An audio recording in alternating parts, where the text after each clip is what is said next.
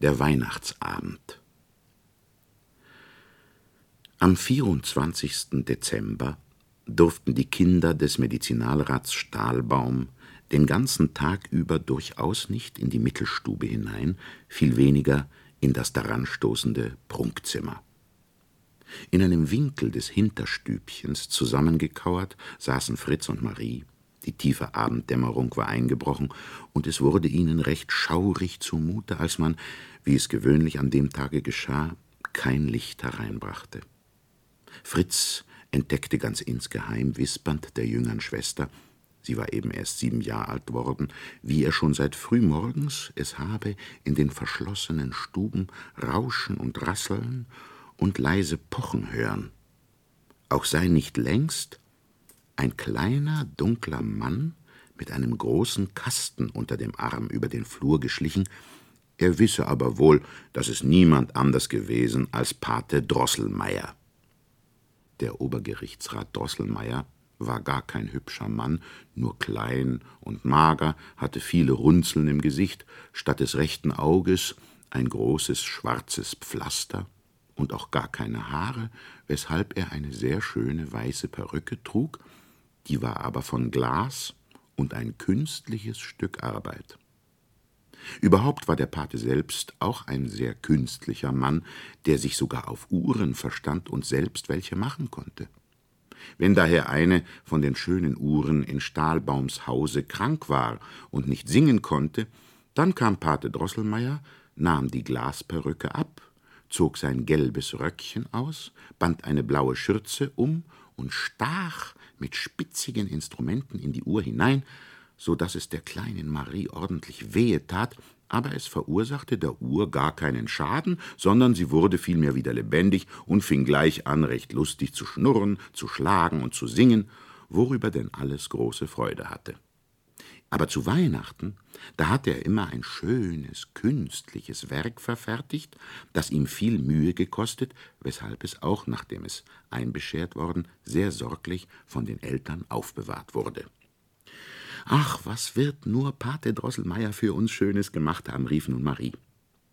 Fritz meinte aber, es könne wohl diesmal nichts anderes sein als eine Festung, in der allerlei sehr hübsche Soldaten auf und ab marschierten und exerzierten, und dann müssten andere Soldaten kommen, die in die Festung hinein wollten, aber nun schössen die Soldaten von innen tapfer heraus, mit Kanonen, dass es tüchtig brauste und knallte. Nein, nein, unterbrach Marie den Fritz. Pate Drosselmeier hat mir von einem schönen Garten erzählt. Darin ist ein großer See, auf dem schwimmen sehr herrliche Schwäne mit goldenen Halsbändern herum und singen die hübschesten Lieder. Dann kommt ein kleines Mädchen aus dem Garten an den See und lockt die Schwäne heran und füttert sie mit süßem Marzipan. Schwäne fressen kein Marzipan, fiel Fritz etwas rau ein, und einen ganzen Garten kann Pate Drosselmeier auch nicht machen. Eigentlich haben wir wenig von seinen Spielsachen. Es wird uns ja alles gleich wieder weggenommen. Da ist mir denn doch das viel lieber, was uns Papa und Mama einbescheren. Wir behalten es fein und können damit machen, was wir wollen. Nun rieten die Kinder hin und her, was es wohl diesmal wieder geben könne. Die kleine Marie wurde ganz nachdenklich, aber Fritz murmelte vor sich hin Einen Fuchs und Husaren hätte ich nun einmal gern. Es war ganz finster geworden. Fritz und Marie, fest aneinander gerückt, wagten kein Wort mehr zu reden. Es war ihnen, als rausche es mit Lindenflügeln um sie her und als ließe sich eine ganz ferne, aber sehr herrliche Musik vernehmen. Ein heller Schein streifte an der Wand hin, da wussten die Kinder, dass nun das Christkind auf glänzenden Wolken fortgeflogen zu anderen glücklichen Kindern. In dem Augenblick ging es mit silberhellem Ton, klingling, klingling, die Türen sprangen auf, und solch ein Glanz strahlte aus dem großen Zimmer hinein, dass die Kinder mit lautem Ausruf Ach, ach, wie erstarrt auf der Schwelle stehen blieben. Aber Papa und Mama traten in die Tür, fassten die Kinder bei der Hand und sprachen Kommt doch nur, kommt doch nur, ihr lieben Kinder, und seht, was euch der heilige Christ beschert hat. Die Gaben. Ich wende mich an dich selbst, sehr geneigter Leser, oder Zuhörer Fritz, Theodor, Ernst oder wie du sonst heißen magst, und bitte dich, dass du dir deinen letzten mit schönen bunten Gaben reich geschmückten Weihnachtstisch recht lebhaft vor Augen bringen mögest? Dann wirst du es dir wohl auch denken können, wie die Kinder mit glänzenden Augen ganz verstummt stehen blieben, wie erst nach einer Weile Marie mit einem tiefen Seufzer rief Ach, wie schön, ach, wie schön, und Fritz einige Luftsprünge versuchte, die ihm überaus wohl gerieten. Der große Tannenbaum in der Mitte trug viele goldene und silberne Äpfel, und wie Knospen und Blüten keimten Zuckermandeln und bunte Bonbons und was es sonst noch für schönes Naschwerk gibt aus allen Ästen. Als das Schönste an dem Wunderbaum musste aber wohl gerühmt werden, dass in seinen dunklen Zweigen hundert kleine Lichter wie Sternlein funkelten und er selbst in sich hinein und herausleuchtend die Kinder freundlich einlud, seine Blüten und Früchte zu pflücken. Um den Baum umher glänzte alles sehr bunt und herrlich, was es da alles für schöne Sachen gab, ja, wer das zu beschreiben vermöchte. Marie erblickte die zierlichsten Puppen, allerlei saubere kleine Gerätschaften und was vor allem schön anzusehen war, ein seidenes Kleidchen mit bunten Bändern zierlich geschmückt, hing an einem Gestell so der kleinen Marie vor Augen, dass sie es von allen Seiten betrachten konnte, und das tat sie denn auch, indem sie einmal über das andere ausrief Ach, das schöne, ach, das liebe, liebe Kleidchen. Und das werde ich ganz gewiss das werde ich wirklich anziehen dürfen.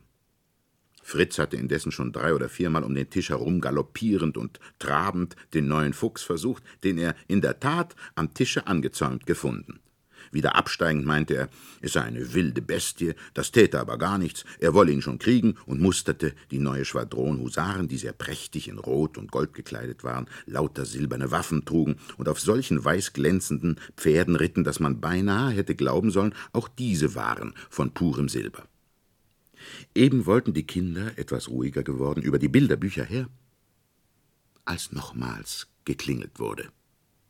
Sie wussten, dass nun der Pate Drosselmeier ein bescheren würde und liefen nach dem an der Wand stehenden Tisch. Schnell wurde der Schirm, hinter dem er so lange versteckt gewesen, weggenommen. Was erblickten da die Kinder? Auf einem grünen, mit bunten Blumen geschmückten Rasenplatz stand ein sehr herrliches Schloss mit vielen Spiegelfenstern und goldenen Türmen. Ein Glockenspiel ließ sich hören. Türen und Fenster gingen auf, und man sah, wie sehr kleine, aber zierliche Herren und Damen mit Federhüten und langen Schleppkleidern in den Sälen herumspazierten. In dem Mittelsaal, der ganz in Feuer zu stehen schien, so viel Lichterchen brannten an silbernen Kronleuchtern, tanzten Kinder in kurzen Wämschen und Röckchen nach dem Glockenspiel. Ein Herr in einem smaragdenen Mantel sah oft durch ein Fenster winkte heraus und verschwand wieder, so wie auch Pate Drosselmeier selbst, aber kaum viel höher als Papas Daumen. Fritz hatte mit auf den Tisch gestemmten Armen das schöne Schloss und die tanzenden und spazierenden Figürchen angesehen. Dann sprach er: Pate Drosselmeier, lass mich mal hineingehen in dein Schloss. Der Obergerichtsrat bedeutete ihn, dass das nun ganz und gar nicht anginge. Fritz sah das auch ein. Nach einer Weile, als immerfort auf dieselbe Weise die Herren und Damen hin und her spazierten, die Kinder tanzten, der smaragdene Mann zu demselben Fenster heraussah und Pate Drosselmeier vor die Türe trat, da rief Fritz ungeduldig: Pate Drosselmeier, nun komm mal zu der anderen Tür da drüben heraus. Das geht nicht, liebes Fritzchen, erwiderte der Obergerichtsrat. Nun so lass mal, sprach Fritz weiter, lass mal den grünen Mann, der so oft herausguckt, mit den anderen herumspazieren. Das geht auch nicht, erwiderte der Obergerichtsrat aufs Neue. So sollen die Kinder herunterkommen, rief Fritz. Ich will sie näher besehen. Ei, das geht alles nicht, sprach der Obergerichtsrat verdrießlich. Wie die Mechanik nun einmal gemacht ist, muss sie bleiben. So, fragte Fritz mit gedehntem Ton, das geht alles nicht? Hör mal, Pate Drosselmeier, wenn deine kleinen geputzten Dinger in dem Schlosse nichts mehr können als immer dasselbe, da taugen sie nicht viel und ich frage nicht sonderlich nach ihnen. Nein, da lob ich mir meine Husaren. Die müssen manövrieren, vorwärts, rückwärts, wie ich's haben will, und sind in kein Haus gesperrt. Und damit sprang er fort an den Weihnachtstisch und ließ seine Eskadron auf den silbernen Pferden hin und her trottieren und schwenken und einhauen und feuern nach Herzenslust. Auch Marie hatte sich sachte fortgeschlichen, denn auch sie wurde des Herumgehens und Tanzens der Püppchen im Schlosse bald überdrüssig und mochte es, da sie sehr artig und gut war, nur nicht so merken lassen wie Bruder Fritz. Der Schützling Eigentlich mochte Marie sich deshalb gar nicht von dem Weihnachtstisch trennen, weil sie eben etwas noch nicht Bemerktes entdeckt hatte. Durch das Ausrücken von Fritzens Husaren, die dicht an dem Baum in Parade gehalten, war nämlich ein sehr vortrefflicher, kleiner Mann sichtbar geworden, der still und bescheiden dastand, als erwarte er ruhig, wenn die Reihe an ihn kommen werde. Gegen seinen Wuchs wäre freilich vieles einzuwenden gewesen, denn abgesehen davon, dass der etwas lange, starke Oberleib nicht recht zu den kleinen, dünnen Beinchen passen wollte, so schien auch der Kopf bei weitem zu groß. Vieles machte die propre Kleidung gut, welche auf einen Mann von Geschmack und Bildung schließen ließ. Er trug nämlich ein sehr schönes, violett glänzendes Husarenjäckchen mit vielen weißen Schnüren und Knöpfchen, ebensolche Beinkleider und die schönsten Stiefelchen, die jemals an die Füße eines Studenten, ja wohl gar eines Offiziers gekommen sind. Komisch war es zwar, dass er zu dieser Kleidung sich hinten einen schmalen, unbeholfenen Mantel, der recht aussah wie von Holz, angehängt und ein Bergmannsmützchen aufgesetzt hatte. Indessen dachte Marie daran, dass Pate Drosselmeier ja auch einen sehr schlechten Mantel umhänge und eine fatale Mütze aufsetze, dabei aber doch ein gar lieber Pate sei. Indem Marie den netten Mann, den sie auf den ersten Blick liebgewonnen, immer mehr und mehr ansah, da wurde sie erst recht inne, welche Gutmütigkeit auf seinem Gesichte lag. Aus den hellgrünen, etwas zu großen, hervorstehenden Augen sprach nichts als Freundschaft und Wohlwollen. Es stand dem Manne gut, dass sich um sein Kinn ein wohlfrisierter Bart von weißer Baumwolle legte, denn umso mehr konnte man das süße Lächeln des hochroten Mundes bemerken. Ach, rief Marie endlich aus, ach, lieber Vater, wem gehört denn der allerliebste kleine Mann dort am Baum? Der, antwortete der Vater, der, liebes Kind, soll für euch alle tüchtig arbeiten. Er soll euch fein die harten Nüsse aufbeißen, und er gehört Luisen ebenso gut als dir und dem Fritz. Damit nahm ihn der Vater behutsam vom Tische, und indem er den hölzernen Mantel in die Höhe hob, sperrte das Männlein den Mund weit, weit auf und zeigte zwei Reihen sehr weißer, spitzer Zähnchen. Marie schob auf des Vaters Geheiß eine Nuss hinein, und knack hatte sie der Mann zerbissen, dass die Schalen abfielen und Marie den süßen Kern in die Hand bekam. Nun musste wohl jeder und auch Marie wissen, dass der zierliche kleine Mann aus dem Geschlecht der Nussknacker abstammte und die Profession seiner Vorfahren trieb.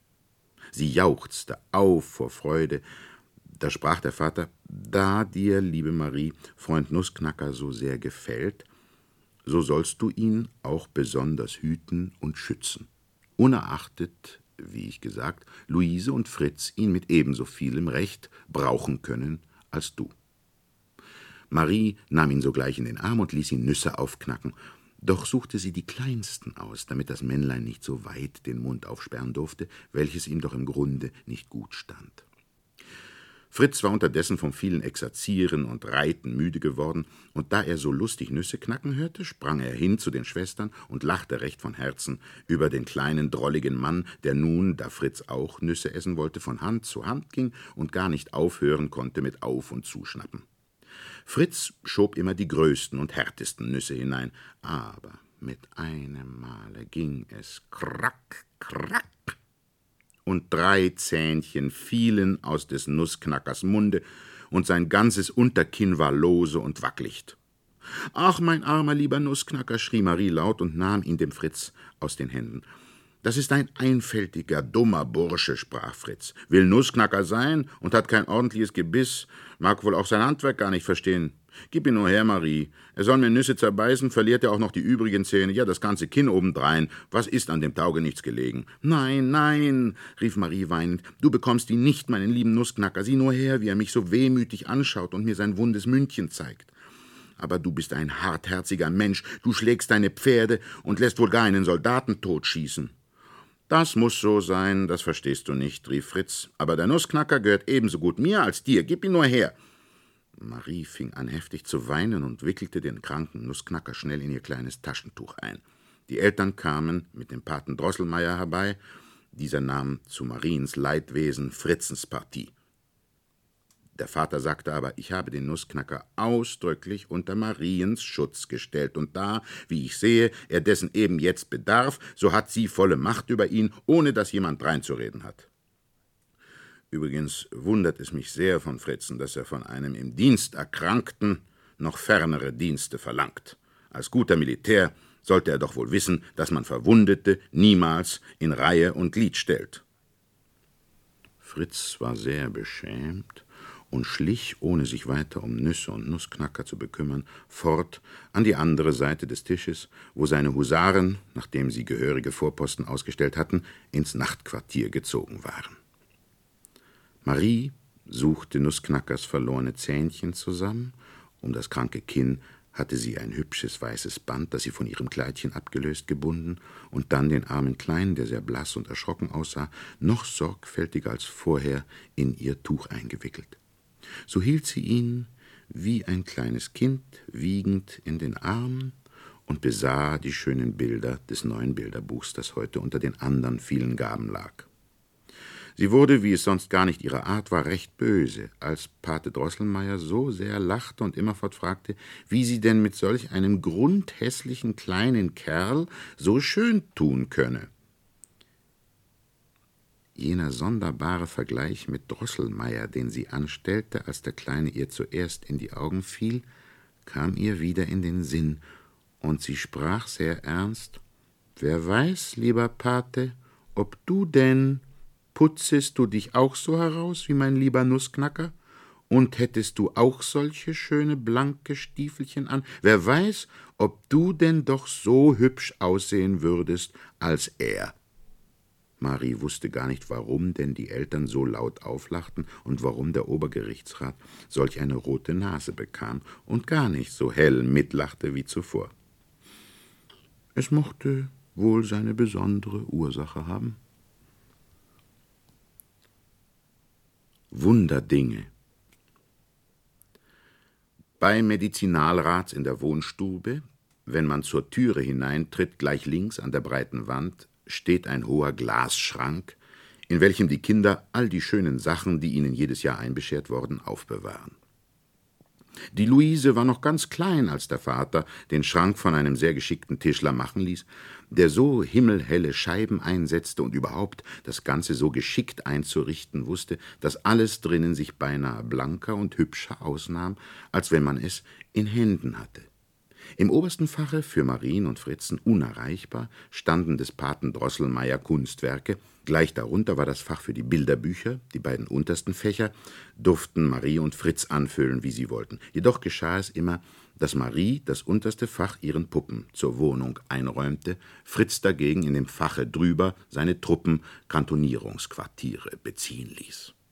So war es auch heute gekommen, denn indem Fritz seine Husaren oben aufgestellt, hatte Marie unten Mamsell Trutchen beiseite gelegt, die neue, schön geputzte Puppe in das sehr gut möblierte Zimmer hineingesetzt und sich auf Zuckerwerk bei ihr eingeladen. Und du kannst dir wohl denken, dass in diesem Zimmer die neue Puppe, welche, wie Marie noch denselben Abend erfuhr, Mamsell Klärchen hieß, sich sehr wohl befinden musste. Es war später Abend geworden, ja Mitternacht im Anzuge und Pate Drosselmeier längst fortgegangen, als die Kinder noch gar nicht wegkommen konnten von dem Glasschrank, so sehr auch die Mutter mahnte, dass sie doch endlich nun zu Bette gehen möchten. Es ist wahr, rief endlich Fritz, die armen Kerls, seine Husaren meinend, wollen auch nun Ruhe haben, und solange ich da bin, wagt's keiner, ein bisschen zu nicken, das weiß ich schon. Damit ging er ab. Marie aber bat gar sehr, nur noch ein Weilchen, ein einziges kleines Weilchen, lass mich hier, liebe Mutter, hm, habe ich ja doch manches zu besorgen, und ist das geschehen, so will ich ja gleich zu Bette gehen. Damit aber Marie nicht etwa gar zu sehr verlockt werde von der neuen Puppe und den schönen Spielsachen überhaupt, so aber die Lichter vergäße, die rings um den Wandschrank brennten, löschte die Mutter sie sämtlich aus, so dass nur die Lampe, die in der Mitte des Zimmers von der Decke herabhing, ein sanftes, anmutiges Licht verbreitete. Komm bald hinein, liebe Marie, sonst kannst du ja morgen nicht zu rechter Zeit aufstehen, rief die Mutter, indem sie sich in das Schlafzimmer entfernte. Sobald sich Marie allein befand, schritt sie schnell dazu, was ihr zu tun recht auf dem Herzen lag und was sie doch nicht, selbst wusste sie nicht warum, der Mutter zu entdecken vermochte.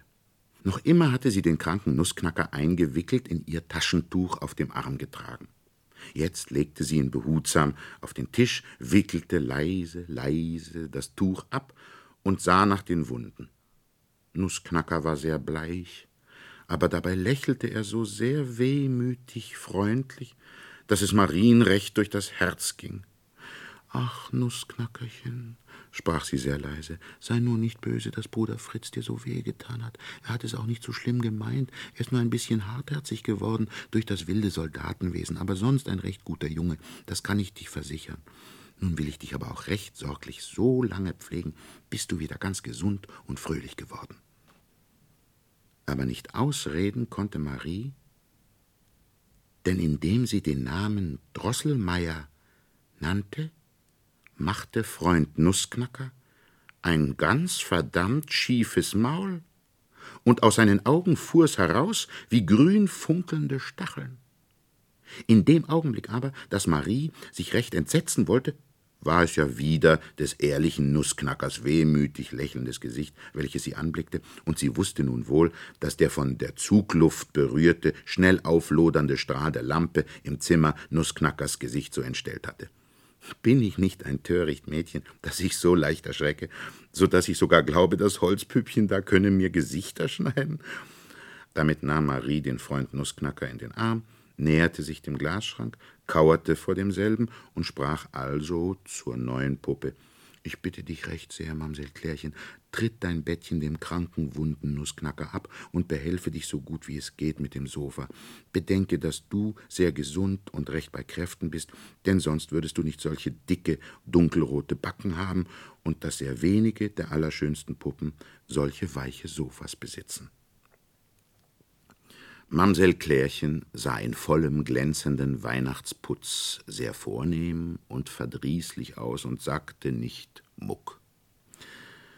Was mache ich aber auch für Umstände, sprach Marie, nahm das Bett hervor, legte sehr leise und sanft Nussknackerchen hinein, wickelte noch ein gar schönes Bändchen, das sie sonst um den Leib getragen, um die wunden Schultern, und bedeckte ihn bis unter die Nase. Bei der unartigen Kläre darf er aber nicht bleiben, sprach sie weiter und hob das Bettchen samt dem darinne liegenden Nussknacker heraus in das obere Fach, so dass es dicht neben dem schönen Dorf zu stehen kam, wo Fritzens Husaren kantonierten. Sie verschloss den Schrank und wollte ins Schlafzimmer. Da, horcht auf, Kinder, da fing es an leise, leise zu wispern und zu flüstern und zu rascheln ringsherum, hinter dem Ofen, hinter den Stühlen, hinter den Schränken. Die Wanduhr schnurrte dazwischen, lauter und lauter, aber sie konnte nicht schlagen. Marie blickte hin.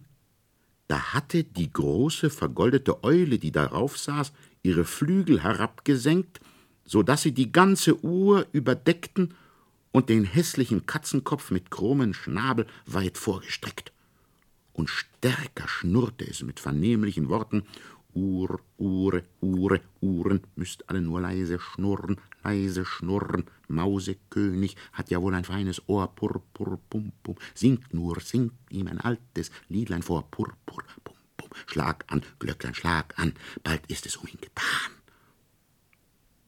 Und pum, pum, ging es ganz dumpf und heiser zwölfmal. Marien fing an sehr zu grauen und entsetzt wäre sie beinahe davongelaufen, als sie Pate Drosselmeier erblickte, der statt der Eule auf der Wanduhr saß und seine gelben Rockschöße von beiden Seiten wie Flügel herabgehängt hatte, aber sie ermannte sich und rief laut und weinerlich Pate Drosselmeier, Pate Drosselmeier, was willst du da oben? Komm herunter zu mir und erschrecke mich nicht so, du böser Pate Drosselmeier. Aber da ging ein tolles Kichern und Gepfeife los rundumher, und bald trottierte und lief es hinter den Wänden, wie mit tausend kleinen Füßchen und tausend kleine Lichterchen blickten aus den Ritzen der Dielen. Aber nicht Lichterchen waren es, nein, kleine, funkelnde Augen, und Marie wurde gewahr, dass überall Mäuse hervorguckten und sich hervorarbeiteten. Bald ging es trott, trott, hopp, hopp in der Stube umher, immer lichtere und dichtere Haufen Mäuse galoppierten hin und her und stellten sich endlich in Reihe und Glied, so wie Fritz seine Soldaten zu stellen pflegte, wenn es zur Schlacht gehen sollte.